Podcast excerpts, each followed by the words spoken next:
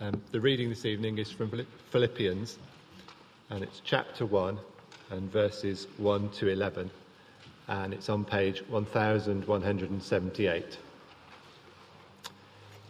So, Philippians, and starting at chapter 1, verse 1. Paul and Timothy, servants of Christ Jesus, to all the saints in Christ Jesus at Philippi, together with the overseers and deacons, grace and peace to you from God our Father and the Lord Jesus Christ. I thank my God every time I remember you. In all my prayers for all of you, I always pray with joy because of your partnership in the gospel from the first day until now being confident of this, that he who began a good work in you will carry it on to completion until the day of Christ Jesus. It is right for me to feel this way about all of you, since I have you in my heart. For whether I am in chains or defending and confirming the gospel, all of you share in God's grace with me. God can testify how I long for all of you with the affection of Christ Jesus. And this is my prayer that your love may abound more and more in knowledge and depth of insight, so that you may be able to discern what is best and may be pure and blameless until the day of Christ, filled with the fruit of righteousness that comes through Jesus Christ, to the glory and praise of God. This is the word of the Lord. Well, today we're looking at being a Christian. And this is the last of a series of talks on the Christian faith, which began on the April, uh, April the 3rd, would you believe? Last week, Clive spoke about reaching a decision. He summarized what we'd covered in the whole of the course, and he spoke about how we become followers of the Lord Jesus. And today we look at what happens next. What differences will you begin to see in your life now that Jesus is in charge? And as we look at this passage from Philippians, it was a letter written to the church at Philippi to followers of Jesus who had only just come to believe in Jesus. It was a young church. They'd come to faith through the preaching and example of the Apostle Paul. And now it's Paul that writes to them to encourage them to go on in their faith, to grow up, and to keep going. So, becoming a Christian is where you start the race. It's a, it's a good thing to start. It's essential that you do get started. But you can't spend all your Christian life at the start line when you've a long marathon to run. Has anybody uh, taken part in a marathon? I'm, I'm afraid I haven't done, but I understand that after you've applied for it, you get a kind of starter's pack with all the information that you need. You know what your starting time is, you, you get your number, and so you get yourself ready at the start of the marathon. The marshals are all in place, the roads have been blocked and set up, the crowds are waiting, the feeding stations are ready for you and all the crowds are waiting to see the runners go past them. But if you haven't yet started the Christian race, if you haven't been through that process and put in your application and, and got your starting pack, then what I'm talking about today doesn't really apply to you. But it's okay, you can listen in. You can be like the crowd standing at the side and seeing what's involved in being a Christian, you can weigh up the cost. Do you want to take part in this race? So, listen in as we look at what's involved in, in being a Christian. Let's look at the passage. What encouragement and advice does Paul have for these new Christians setting out on the Christian life? I've split the passage into three sections if you're taking notes, the first is called What Has Changed, which is verses 1 to 5. And then Paul looks ahead to the future in verse 6, which I've called What does the future hold? And finally, some practical advice, which is verses 7 to 11, which I've called How Do I Live? So now that I'm in Christ, what has changed? What does the future hold? And how do I live? First, then, what has changed? Verse 1 Paul and Timothy, servants of Christ Jesus. I think these seven words highlight the big change that happens when you become a Christian. And there are two parts to it. Firstly, Jesus Christ is number one in your life. You serve him. In fact, a better translation of, of this is Paul and Timothy, slaves of Christ Jesus. Paul reminds them, first of all, that he's not free to do what he wants. He serves his master. Even the what might have been thought of as the top Christian, the great apostle Paul, can't just do what he wants. He must serve his master as a slave. And the second part of this, Paul doesn't serve Jesus as a hermit sitting cross legged in a cave, humming religious mantras to himself. He does it in partnership with other Christians here with his faithful friend Timothy, and later we'll see that he also does it in partnership with the Philippian church themselves. So the first point is Christians are slaves of Christ working together with other Christians. And verse 1 goes on To all the saints in Christ Jesus at Philippi, together with the overseers and deacons. Now, the way that the Bible refers to people who follow Jesus is hardly ever as Christians, but most often as saints or those who are in Christ. And here they're referred to as saints in Christ Jesus. Well, the Greek word for saints is hagios, which means to be consecrated or set apart for God. And it appears 67 times in the Bible and it's always in the plural. It's the name for people who have been changed by Jesus Christ. It's the community of God's people on earth. And notice here that he says it includes the overseers and deacons. Yes, the church has leaders and administrators, and they're saints as well. All of us are slaves of Christ Jesus. So, from the most gifted leader and teacher to the ordinary church member, it includes the stewards, the people serving coffee, even the PA team, all working together under Christ, our Master. And Paul completes his formal greetings to the Philippian church here at the beginning. Paul reminds them how they became saints. Where did this faith come from? In verse 2. Grace and peace to you from God our Father and the Lord Jesus Christ. It's almost as if he says, I'm writing this letter because God the Father and the Lord Jesus Christ gave you a gift, a free gift.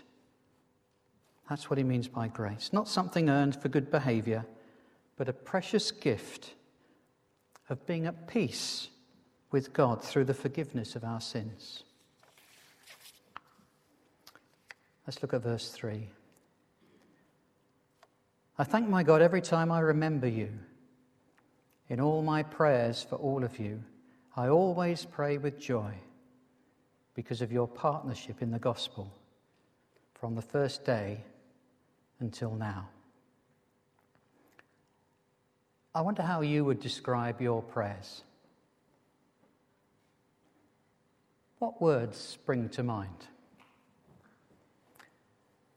When Paul prays for the Philippians, it's always with joy. He's always thankful for their partnership in the gospel.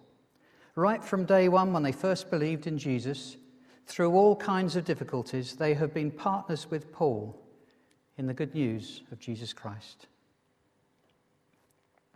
And I guess if he's excited about their partnership with him, if it's filling his prayer time with thanks and joy, then perhaps they might be doing the same thing. When Christians are working together in close relationships in order to tell others the good news of Jesus, when they are gospel partners, they'll also be full of joy and thankfulness.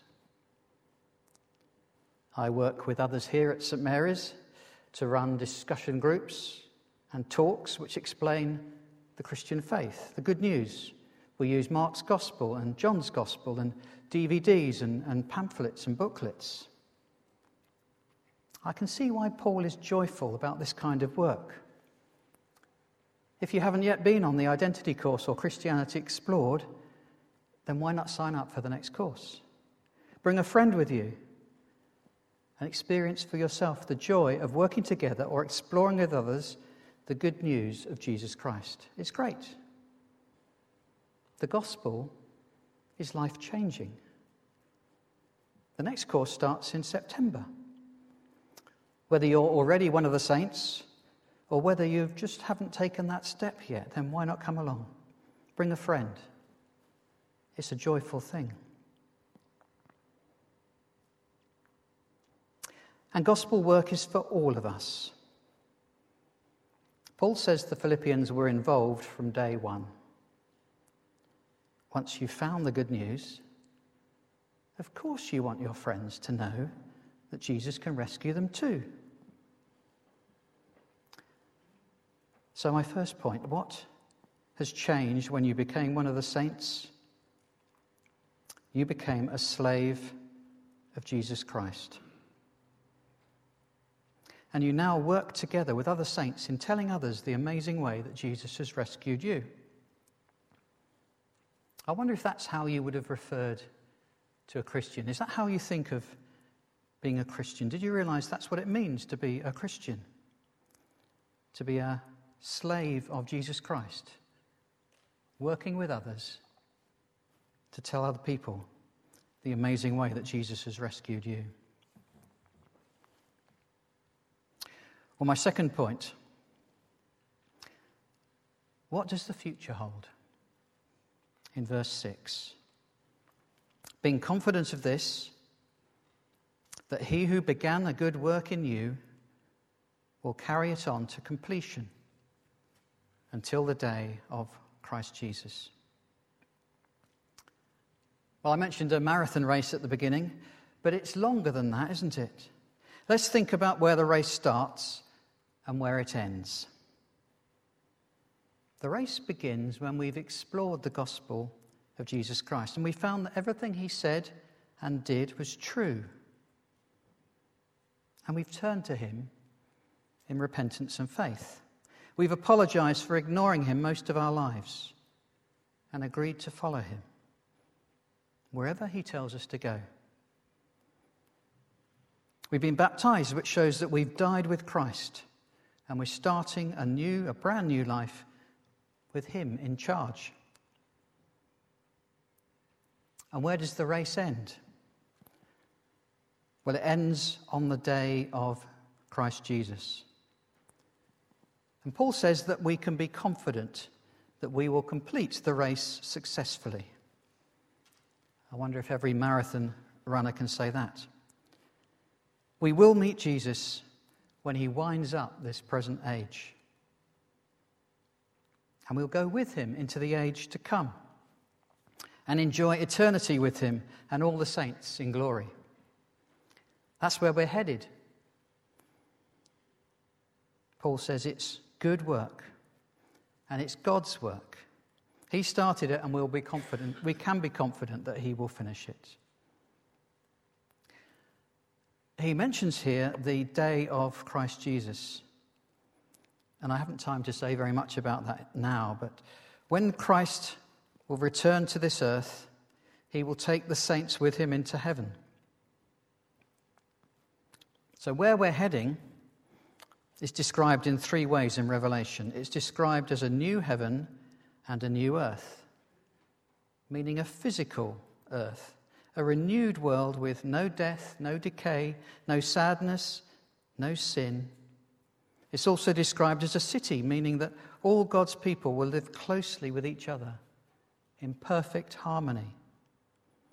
If you were thinking of uh, it being a desert island or a mountaintop experience, that's not what the Bible says about heaven. Heaven is somewhere where we're going to be closely living with others,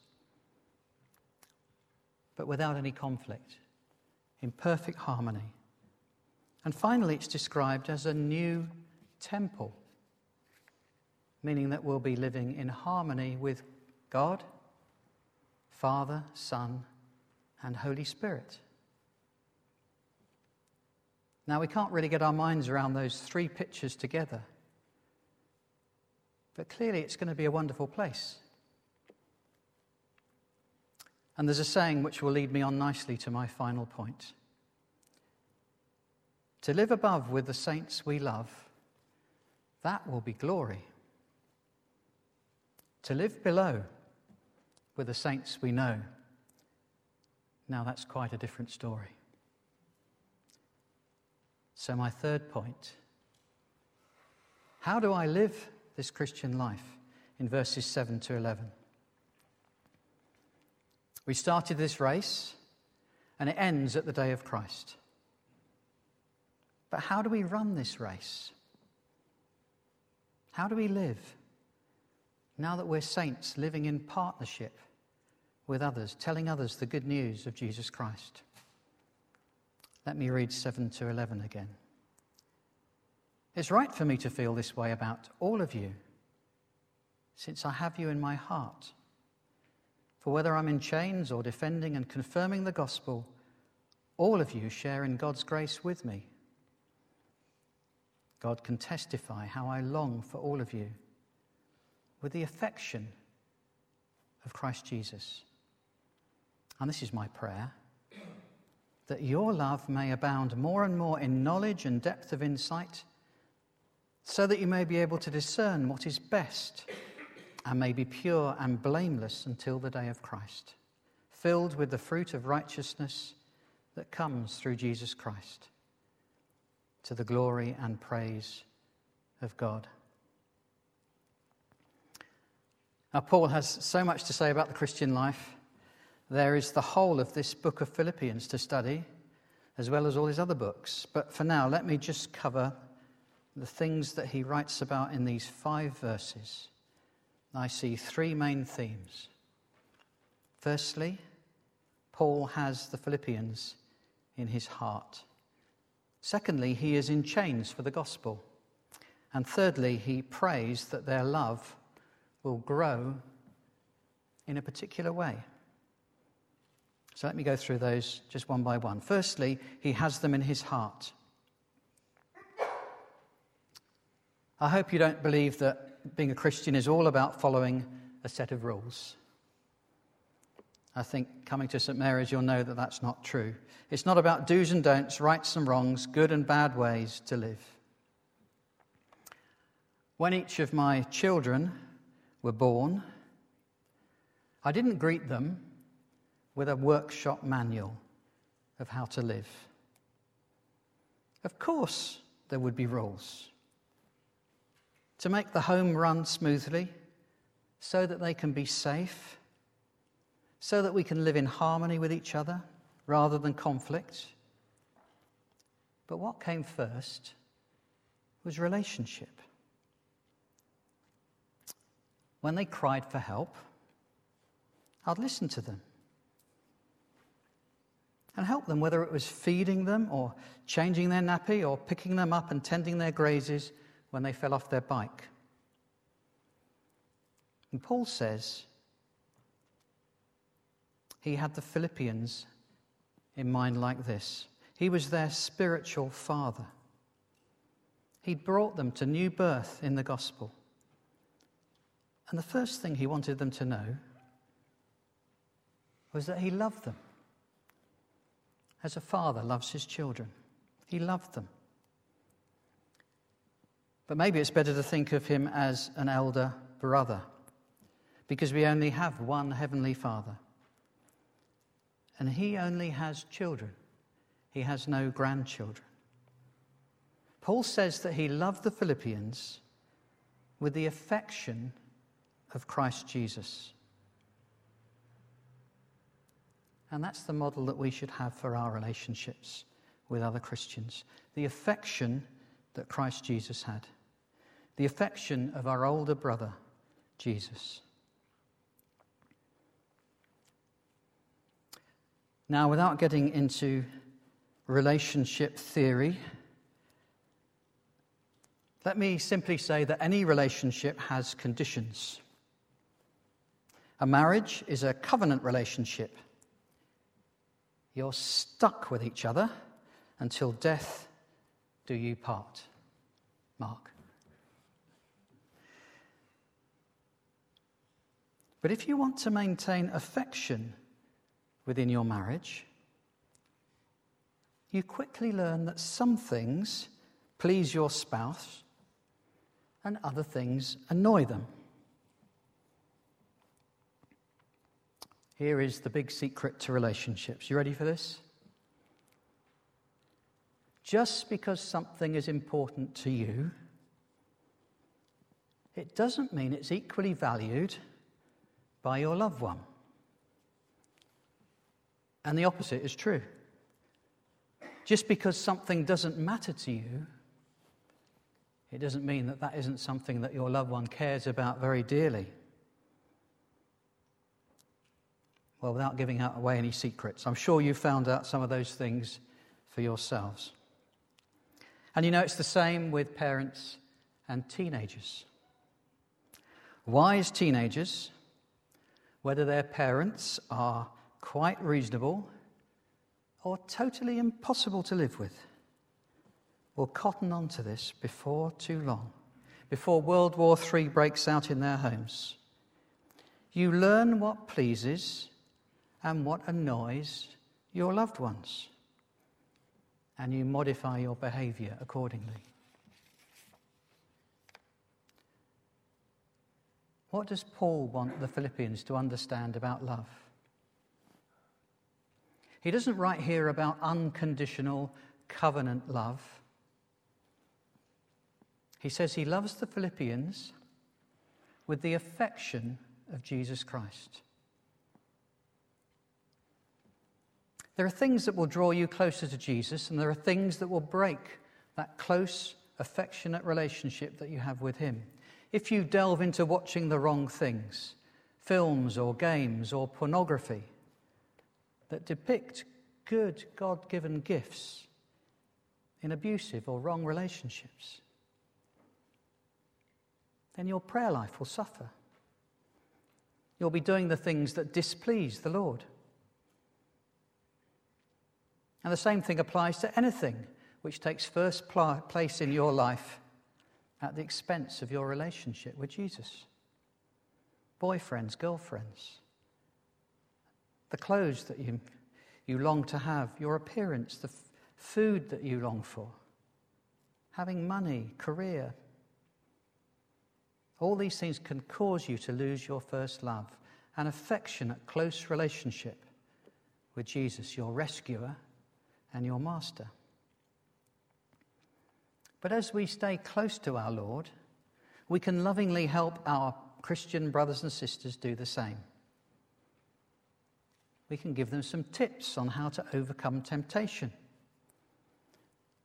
We can pray with each other so that we don't fall into sin. We can learn good habits of prayer and Bible study and Christian service from each other.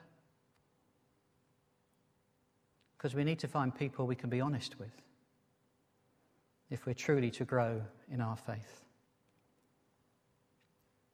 But do you notice how sensitive Paul is in his writing.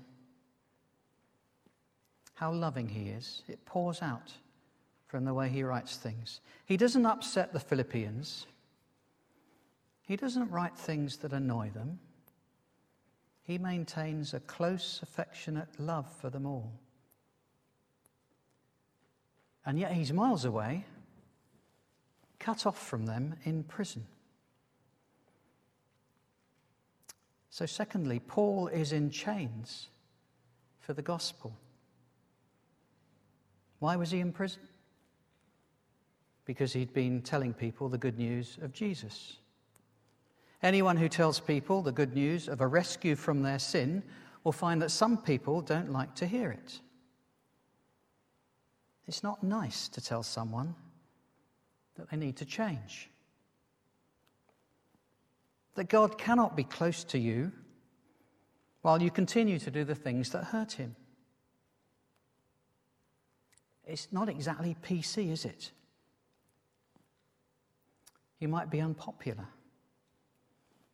You might get in trouble at work. You might even be taken to court. In many countries, you'll be arrested, falsely accused of breaking some dubious law, and face unjust, long prison terms, and for some, death. Christians are suffering these sort of things now. They need the love and support of their brothers and sisters in Christ to go through them. You know, sitting in prison gives you time to think. Paul longs for those that he loves that they'll do the right thing, not waste their lives with wrong passions or wasteful and destructive living. So Paul prays for the Philippians to live well he writes them a long letter to tell them how they should do it, to encourage them to grow in their faith, and to go on telling others about the rescue plan of Jesus, the good news of forgiveness of sins. So, thirdly and lastly, he prays that their love will grow in a particular way. Let me read it again from verse 9.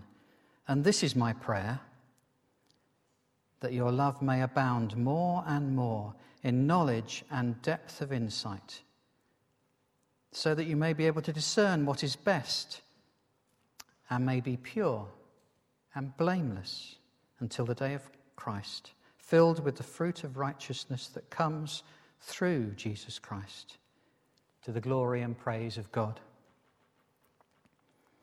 What does he pray for, sitting in his prison, chained up and uncomfortable?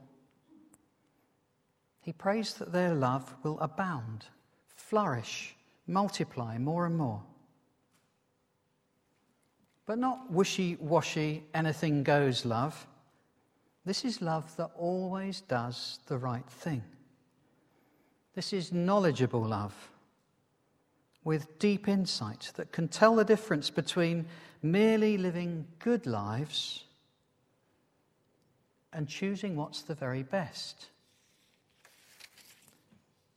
between enjoying fun times and being completely pure in your thoughts and deeds.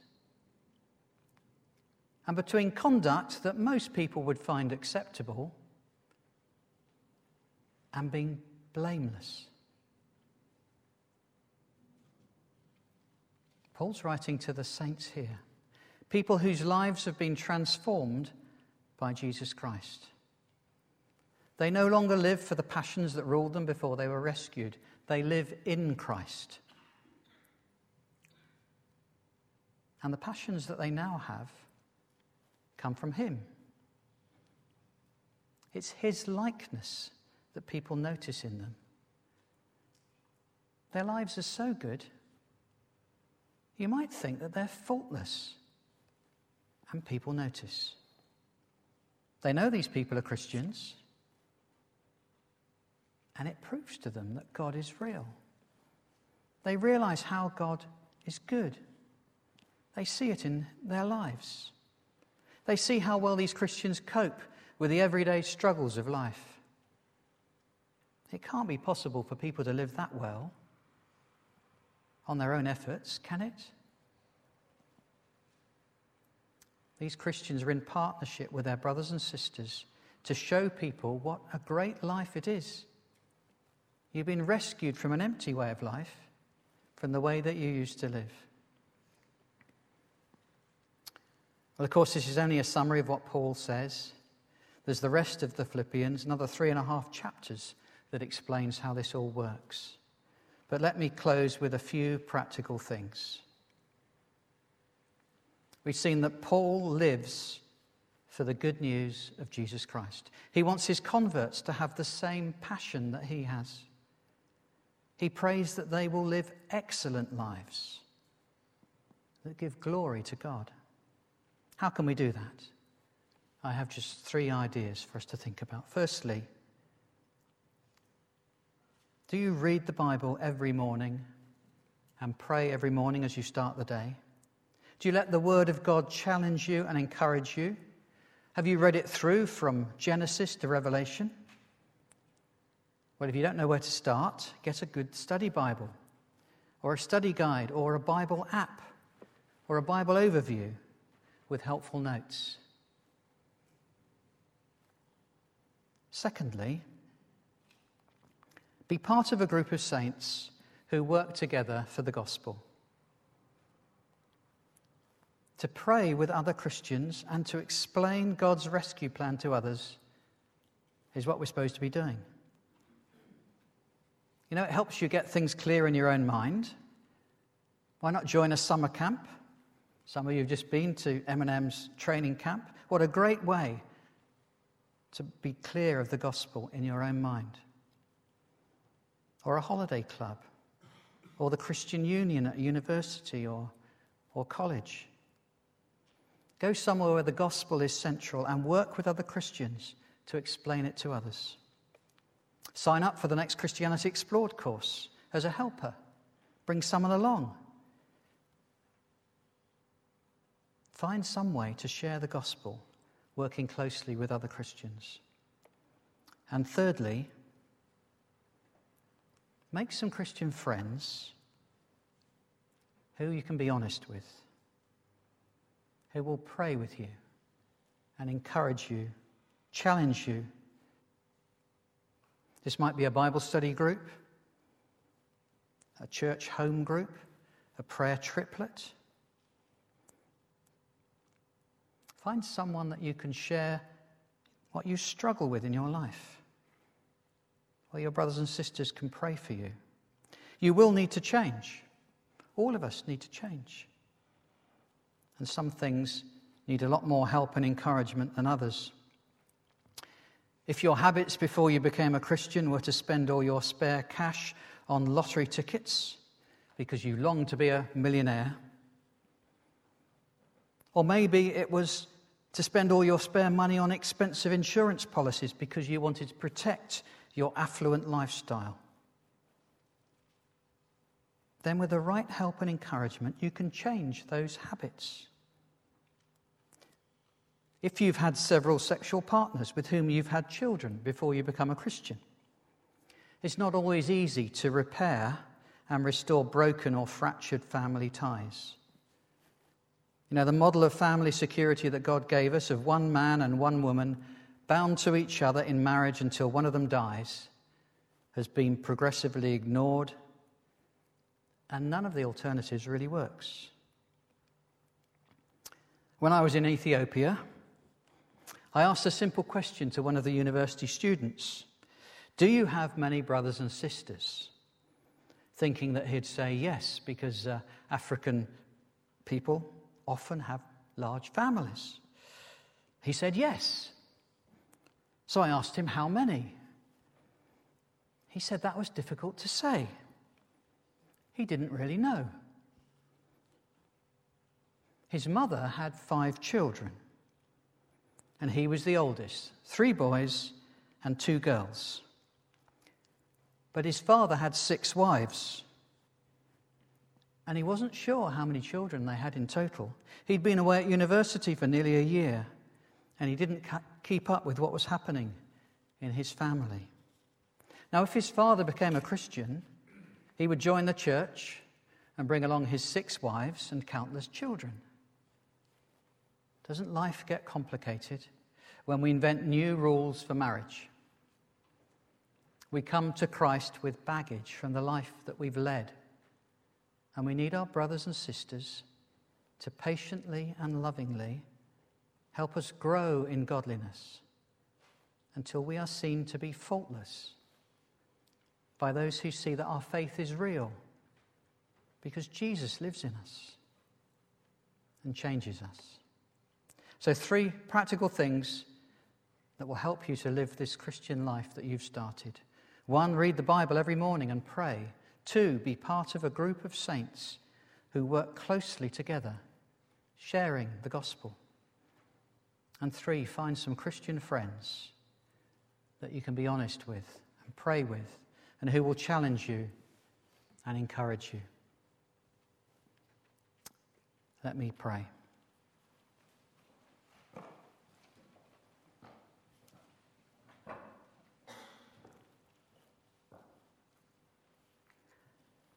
Father God, thank you for Paul's letter to the Philippians. Some of us have known you for many years, others are just starting out on the Christian marathon run, and some are just looking at things before they decide if they want to follow Jesus. But we ask, Lord, that all of us will learn to love the gospel, your rescue plan for mankind, and will want to see others rescued as well. We do want to know you better, Lord. We, we want to live good lives, so we, we ask you, please, for your help. Whatever you want us to do next in our lives, please make clear to us. Please guide us so that we don't keep doing the wrong things. Please help us to find brothers and sisters who can support us and encourage us to grow up in our faith. Thank you so much for loving us, Lord. We can't really take it in that you wanted us to be with you for all, all eternity, and so made it possible for us to join you in heaven. Lord Jesus, we're amazed and so thankful for all that you've done for us. Please help us to live as saints who work together in partnership to tell other people the good news of the Lord Jesus. Amen.